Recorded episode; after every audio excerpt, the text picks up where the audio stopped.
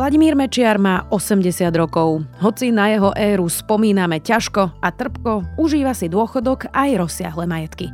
Je streda 27. júla, meniny má Božena a bude dnes polooblačno, miestami aj búrky od 27 do 32 stupňov. Vítajte pri Dobrom ráne. V dennom podcaste denníka Sme moje meno je Zuzana Kovačič-Hanzelová.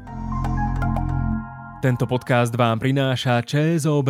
Založte si ČSOB Smart účet a máte ho navždy bez poplatku a podmienok, teraz aj s bonusom až do 75 eur.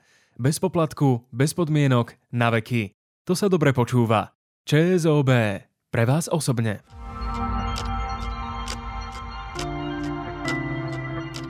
A teraz poďme na krátky prehľad správ. Štáty Európskej únie oficiálne podpísali núdzový plán šetrenia plynu. Plán prijali pre obavy z prípadného prerušenia dodávok z Ruska a počíta s dobrovoľnými úsporami vo výške 15% Jeho súčasťou je aj možnosť vyhlásenia plynovej núdze, v ktorej budú úspory povinné. Európska únia zároveň predlžila sankcie voči Rusku do januára 2023. TANAP vydal zákaz vstupu do lesov mimo značených turistických a cyklistických trás. V priebehu niekoľkých dní totiž zaznamenali ochranári už tri požiare v rámci národných parkov. Hasiči zasahovali napríklad pri požiari v Slovenskom raji. Masívny požiar je aj u susedov v Česku. 400 hasičov hasí oheň v Národnom parku České Švýcarsko. Slovensko, Poľsko a Taliansko už prislúbilo Česku pomoc pri jeho hasení. PCR testy odhalili 1185 infikovaných koronavírusom, čo je najviac od konca apríla. Ochoreniu COVID-19 podľahli traja ľudia, v nemocniciach leží 550 pacientov. Malej Fatre objavili nový vtáčí druh na Slovensku. Lastovičku skalnú. O objav sa počas dovolenky postaral pracovník správy Národného parku Slovenský kras Štefan Matis. Nález je veľkým prekvapením. Ide o ornitologickú raritu roka na Slovensku. Viac takýchto správ nájdete na sme.sk.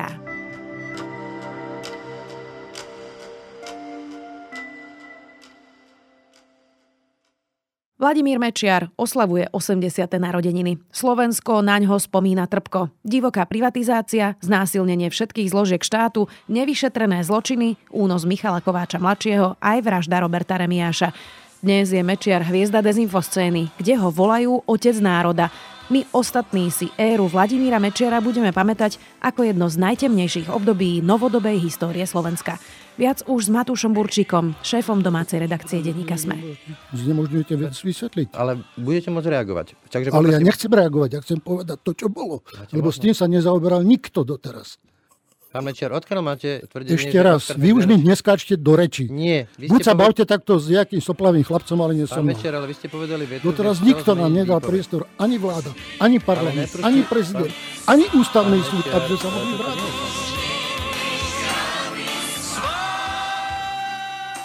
Matúš, čo teraz robí Vladimír Mečiar? Ako sa má? Vladimír Mečiar je aktívny dôchodca, teda tým, že má 80 rokov, tak sa dožil pomerne úctyhodného veku na tie všetky okolnosti, ktoré sprevádzali jeho politickú kariéru. Vieme, že má haciendu v Dolnej Porube, kde v podstate je takým nejakým farmárom, či ako by som to povedal. Všetci hovoria, že tu pasiete ovce. Kde sú ovce? Ovce už sme vyzabíjali. Bol guláš? No, mal som 40 oviec. Fakt? A neviem, čo sa mi stalo, zbláznili. A čo robili? Za sobotu, nedelu mi obrizli 600 kmeňov sliviek, takže mi vyschli. Okrem toho je veľkým miláčikom dezinformačných médií, rád vystupuje v týchto médiách a rád prezentuje svoj pohľad na svet a svoju pravdu. Výborne, takže Veci okolo vás sa dejú tak zvláštne. Myslím si, že náš rozhovor nebol posledný, lebo naozaj máte čo povedať o tom, čo žijeme, čo sme A prepačte, ale takto poviem, že ak nebola 1. januára vzdaná úcta k štátu, v čele ktorého stoja, to ich diskvalifikuje pre túto verejnú funkciu. Ďalšou samozrejme nehnuteľnosťou, ktorá je jednoznačne spätá s Vladimírom Mečiarom je Vila Elektra v Tenčianských tepliciach, ktorú tiež nadobudol teda za nejasných okolností. Takže asi sa veľmi nemá na čo stiažovať. Keby sme si tak premietli, ako vlastne začala jeho politická kariéra a ako sa potom dostal vlastne do kresla premiéra, tak si to predstavme. V 89. padol režim na Slovensku. Ako sa Vladimír Mečiar vlastne dostal do politiky? Odkiaľ sa zobral? Kto to bol? Vladimír Mečiar sa ako vtedy taký mladý a nádejný právnik dostal hneď do hnutia Verejnosť proti násiliu, ktoré bolo s občianským fórom v Českej republike. To boli také partnerské združenia, ktoré viedli celé to hnutie po novembri 1989. Situácia vtedy bola teda veľmi hektická, neprehľadná ani samotní tí lídry v rámci týchto združení celkom nevedeli, že kto je kto. Mečier sa prejavoval ako veľmi ambiciózny a rozhladený, inteligentný mladý muž, takže takýmto spôsobom sa hneď vlastne v tej prvej vláde po páde komunizmu dostal na post ministra vnútra a potom už tá jeho kariéra iba rastla. Mne sa tak mári Matúš, že vlastne bol nejako zapletený do skartovania zväzkov EŠTB. Vieme vôbec, že či Vladimír Mečiar bol pred 89. agentom, spolupracovníkom EŠTB, alebo či vôbec bol v strane. Ako to vlastne bolo s jeho kariérou za komunizmu? Nepovedal by som celkom, že tu išlo o kauzu skartovania zväzkové štebe, lebo toto, o čom ty hovoríš, to sa dialo ešte v čase, keď vlastne padal ten komunistický režim. Pri moci bolo ešte bývalé vedenie štátu, tí nominanti komunistickej strany a toto bola vlastne agenda ešte posledného šéfa EŠTB Alojza Lorenca. Vieme, že tam naozaj došlo k masívnej skartácii týchto zväzkov. To, čo sa stalo za Mečiara, keď sa stal ministrom vnútra, bola zase druhá vec, možno ešte oveľa nebezpečnejšia ako samotná skartácia. To bolo to, že na jeho pokyn boli ukradnuté zväzky bývalých spolupracovníkov eh, štátnej bezpečnosti za tým účelom nie, aby sa skartovali, ale aby sa využívali v politickom boji. Hej, že proste zháňali sa nejaké kompromitujúce materiály na ľudí, ktorí by mohli byť nejakým spôsobom dôležití a to bola tá kauza Tisová vila, že Mečiar ako minister vnútra poslal svojho človeka do tejto vily. To bol vlastne taký sklad EŠTB. A z tejto vily zmizlo pomerne veľké množstvo zväzkov, ktoré potom sa nejakým spôsobom zrejme využívali alebo možno teda aj skartovali v prípade potreby. Čiže nevieme povedať, že či bol alebo nebol v EŠTB. Áno, toto je akože jedna taká otázka, ktorá doteraz zostala ne, nezodpovedaná, že akú on vlastne pozíciu počas toho fungovania EŠTB mal. Existujú nejaké také polozáznamy o tom, že Mečiar bol evidovaný vo zväzkoch EŠTB. Je tam pomerne dôležité to, že v akej kategórii, to už teda nie je známe. Ale práve kvôli tým skartáciám sa na toto momentálne nedá odpovedať. Ako sa potom teda stal premiér? Ty si povedal, že bol ministrom vnútra, myslím, že aj ministrom životného prostredia. Ako potom sa stalo, že vyhral voľby a bol predseda vlády? Tak Mečiar bol veľmi charizmatický, keby sme to mali priblížiť ľuďom, ktorí si už tú éru nepamätajú, tak je to politik, alebo bol to politik na spôsob Roberta Fica. Robert Fica ako keby bol klonom Vladimíra Mečiara v istých ohľadoch. Takže on dokázal veľmi pútavo rečniť, veľmi jasne dokázal prezentovať svoje názory a týmto si veľmi obratne dokázal klamať, to samozrejme tiež treba pripomenúť a takýmto spôsobom aj argumentovať v diskusiách so svojimi oponentami. Takže si pritiahol naozaj veľkú pozornosť ľudí a získaval stále väčšiu a väčšiu popularitu. V 92. teda jeho HZD zvíťazilo so ziskom 37% hlasov, čo naozaj nie je málo. A teda bol predsedom vlády, premiérom. Prejavil sa už hneď Vladimír Mečiar, tak ako ho poznáme? No, prejavil sa tak, ako sme ho poznali vtedy, teraz už ho poznáme v pomerne inom svetle ale naozaj on veľmi dobre dokázal narábať s tou mocou. Napriek tomu, že opakovane sa stávalo, že ľudia, ktorí boli jeho blízki, jeho najbližší spolupracovníci, ho počase prekukli a odchádzali od neho a potom sa tie spojenectva rozpadali, tak on a jeho HZDS naberalo na sile a to sa prejavilo teda naplno v tom roku 1994 keď opäť vyhralo voľby a začalo vládnuť takým tým typickým mečiarovským spôsobom. Tam bola teda noc dlhých nožov, ktorú zažil už teraz aktívnych politikov len Robert Fico, ktorý bol vtedy mladý poslanec. Ako vyzerala noc dlhých nožov? Čo si pod tým človek má predstaviť? Ako on ju zažil v tom zmysle, že jediný zostal sedieť vtedy v tej rokovacej miestnosti parlamentu. Bola to ustanovujúca schôdza, na ktorej sa rozdeľujú teda jednotlivé funkcie aj tak nejak historicky je vždy dané, že koľko pozícií v parlamente, aké pozície má mať opozícia, aké pozície má mať koalícia. Tu vznikla koalícia HZDS so Slovenskou národnou stranou a Združením robotníkov Slovenska. Pripomeňme si možno, že SNS vtedy viedol Jan Slota, ktorý teda je tiež politik. Kapitola sama o sebe Na Jana Luptáka, predsedu Združenia robotníkov Slovenska si už možno aj málo ľudí pamätá, ale to bol taký typický jednoduchý človek, ktorý v podstate ani nevedel, ako sa do toho parlamentu na tej populistickej vlne dostal. Takže tu si tieto tri politické strany rozdelili ten systém moci takým spôsobom, že opozíciu vyhnali v podstate zo všetkých pozícií.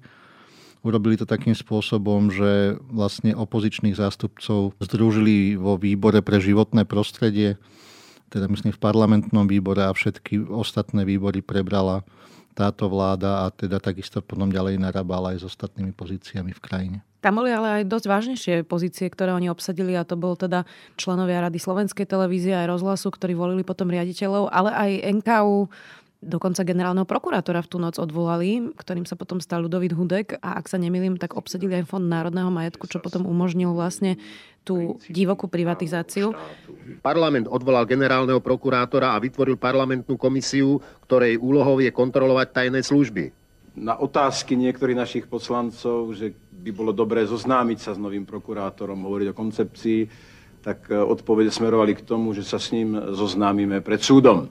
Rozhlasová a televízna rada boli odvolané, okamžite znovu zvolené a hneď nad ránom bolo z funkcie odvolaný riaditeľ rozhlasu, ktorého nahradil poslanec za hnutie za demokratické Slovensko. Musí existovať inštitúcia, ktorá sa permanentne bude zaoberať štúdiom a tvorbou verejnej mienky. To je trošku širšie ako iba mediálne. Tak si teda povedzme, ako vyzeral mečiarizmus. Už sa to teda po tej noci dlhých nožov rozbehlo naplno. Ako sa teda postupne Slovensko dostávalo do tej izolácie, keď potom Medlin Albrightová povedala, že sme čiernou dierou Európy. Ako to vtedy na Slovensku vyzeralo? No áno, naozaj je to tak, že oni obsadili skutočne všetky dôležité posty v krajine a vládli takým spôsobom, že nič, nič ich neobmedzovalo naozaj. Ukázalo sa to v tých silových zložkách, teda myslím teraz políciu a tajnú službu, kde sú doteraz nevyšetrené veľmi závažné kauzy, ktoré, boli, ktoré sa stali počas tohto obdobia. Tam dokonca ešte oveľa vážnejšia vec je tá, že tá vládna moc spolupracovala veľmi intenzívne s podsvetím. Hej. Veľmi dôkladne si podrobila Slovenskú informačnú službu, kde vtedy úradoval Jaroslav Sviechota, bývalý eštebak, veľmi zručný e, príslušných bezpečnostných zložiek. A tieto služby pracovali všetky v prospech toho, aby Mečiarovi nikto neubližoval, aby ho nikto nemohol ohroziť a všetci nepriatelia boli prenasledovaní a nejakým spôsobom monitorovaní. Tí nepriatelia boli aj novinári? Boli to, mohli by sme asi prejsť celým nejakým spektrom spoločnosti.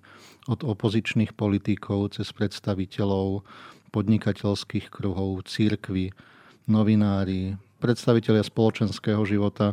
Takže každý, kto sa nejakým spôsobom verejne postavil Mečiarovi alebo existovalo možno iba podozrenie toho, že by sa také niečo mohlo stať, tak musel rátať s tým, že ho tá štátna garnitúra nejakým spôsobom bude prenasledovať. Občania majú právo na informácie, je to ústav... Tak páni. Kolega, Máte právo ústavnej klásby otázky k téme. Nemáte právo. Kľud, Nemáte právo v opačnom prípade odmietam odpovedať. Priatelia, Nemáte naozaj právo. Je to, zachovajte po... Tak si odpovedajte sami, páni. Keď som hovorila divoká privatizácia, ako to vtedy vyzeralo? To naozaj dostali priatelia Vladimíra Mečiara za pár korún veľké podniky, ktoré potom vytunelovali? Tak toto bolo jednoduché? Ak sme v rámci privatizácie, ktorá bola bolestným a zložitým politickým problémom, vytvorili zbojníkov, tak si ich musíme sami obesiť v úvodzovkách. Bolo to úplne jednoduché, áno. To boli spriaznení podnikatelia z HZDS. Môžeme to povedať na príkladoch, ja neviem, Piešťanské kúpele získal Karol Martinka, ktorého bývala teda manželka, bola veľmi blízkou spolupracovníčkou Mečiara. Naftakbeli tam bol Vladimír Por, ktorý bol aj teda neskôr známy z toho, že potom ako odišiel od Mečiara sa priklonil k Robertovi Ficovi asi najviditeľnejším príkladom boli východoslovenské železiarne, ktoré získala rodina Rezešovcov a tak ich priviedla do úplnej skazy. Takže takto sa vtedy rozdeľovali majetky. No.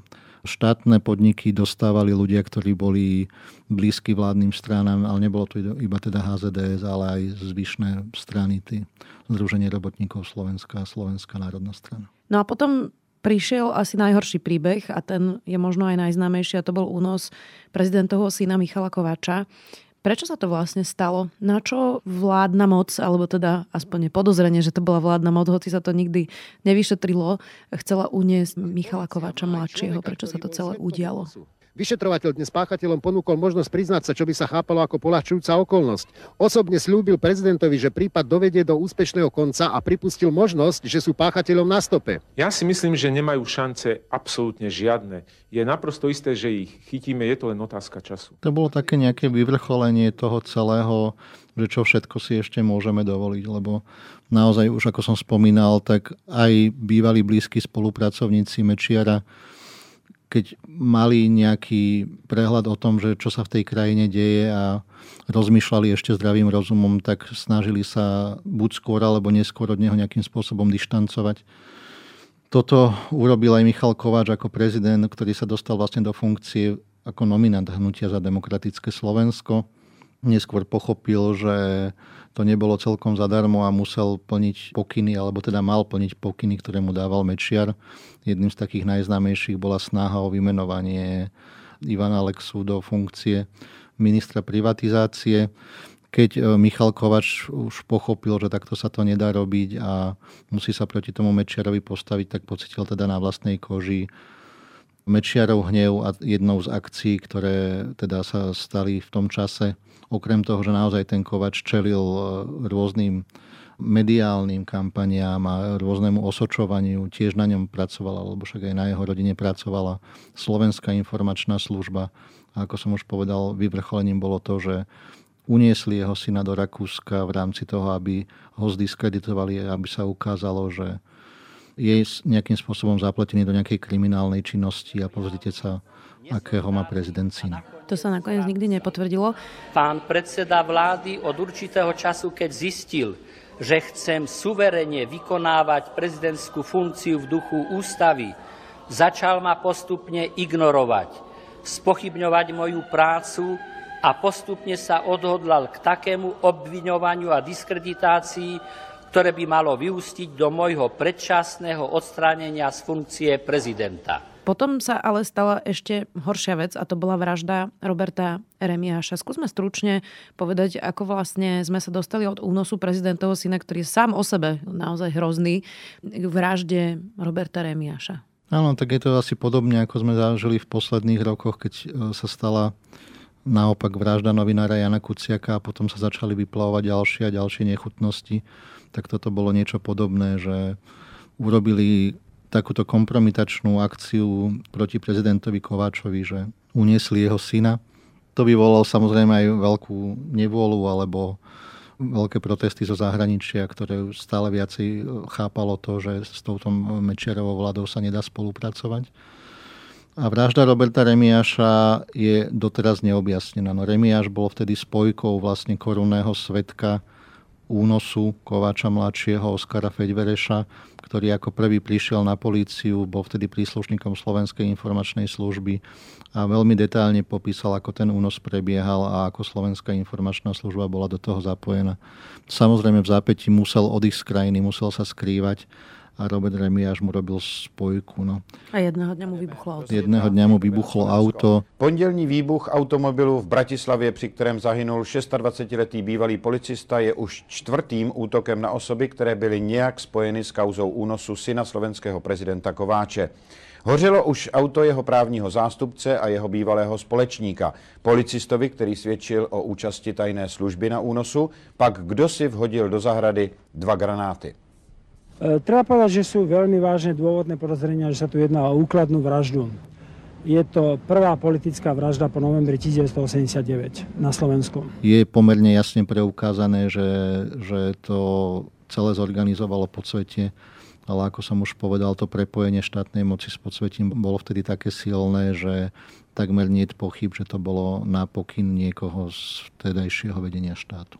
Matúš, všetko sme tu vymenovali, to sú vážne veci. Prečo nikdy Vladimír Mečiar nebol zodpovedný za to, čo sa pod jeho vedením dialo v tomto štáte? Prečo dnes má 80 rokov, narodeniny, užíva si svoje bohaté majetky, ktoré nevie vysvetliť, užíva si aj zdravie, užíva si život a my tu hovoríme o zločinoch, ktoré sa páchali na Slovensku. Prečo sa to nikdy nebol zodpovedný? No blížime sa asi k takej tej čerešničke na torte, ktorá sa udiala za tých čias a to bolo to, že keď Michal Kovač skončil vo funkcii prezidenta, tak z toho, ako vyplývali, e, alebo ako to vyplývalo z ústavy, tak kompetencie prezidenta prebral predseda vlády, teda Vladimír Mečiar.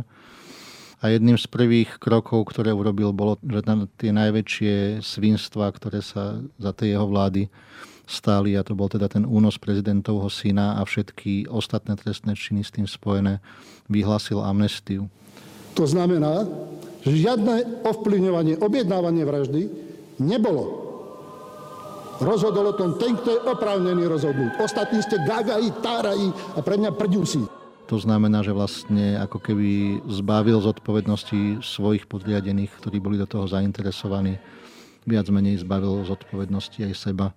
Vieme, že trvalo dlhé roky, kým sa tieto mečerové amnestie zrušili, ale ani to nepomohlo tomu, aby sa niekto postavil pred súd. Olutoval niekedy Vladimír Mečer aspoň nejakú časť, alebo aspoň priznal nejaký podiel na deštrukcii štátu? Vladimír Mečer veľmi sebavedome vystupuje v tom zmysle, že on bol vlastne otec národa. On založil Slovenskú republiku a všetci jeho neprajníci alebo kritici sú tí, čo mu hádžu polena pod nohy a boli riadení, riadení nejakými cudzími mocnosťami, aby ho vlastne nejakým spôsobom zlikvidovali.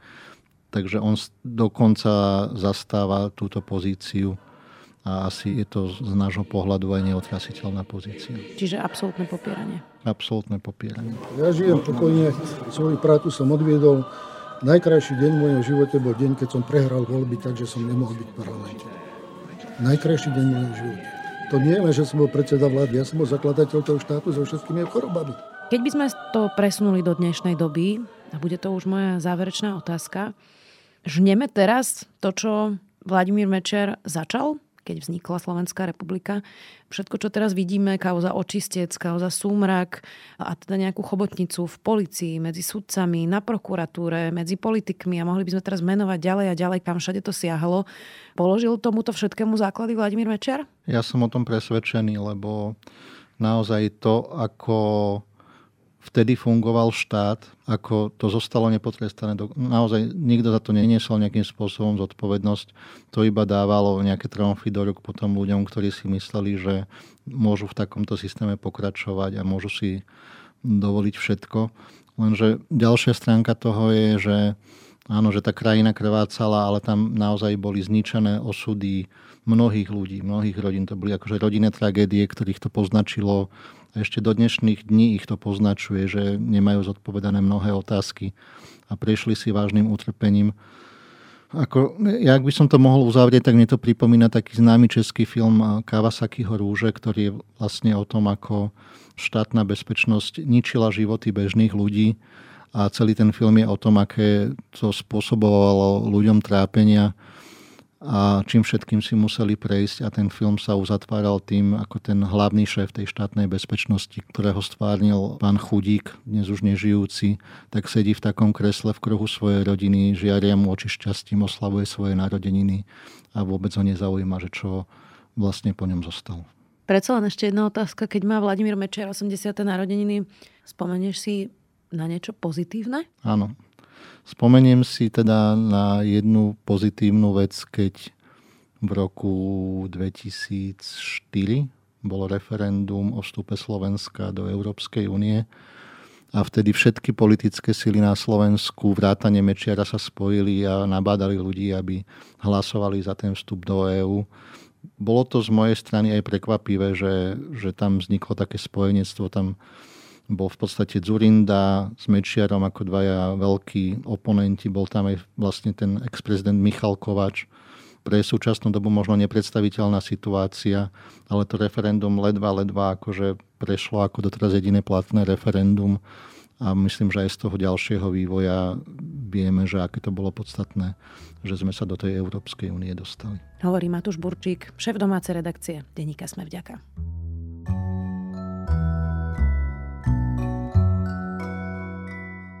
Aké sú tri piliere šťastia? Neodpoviem vám na to ja, ale článok The Atlantic, ktorý vás možno urobí šťastnejším.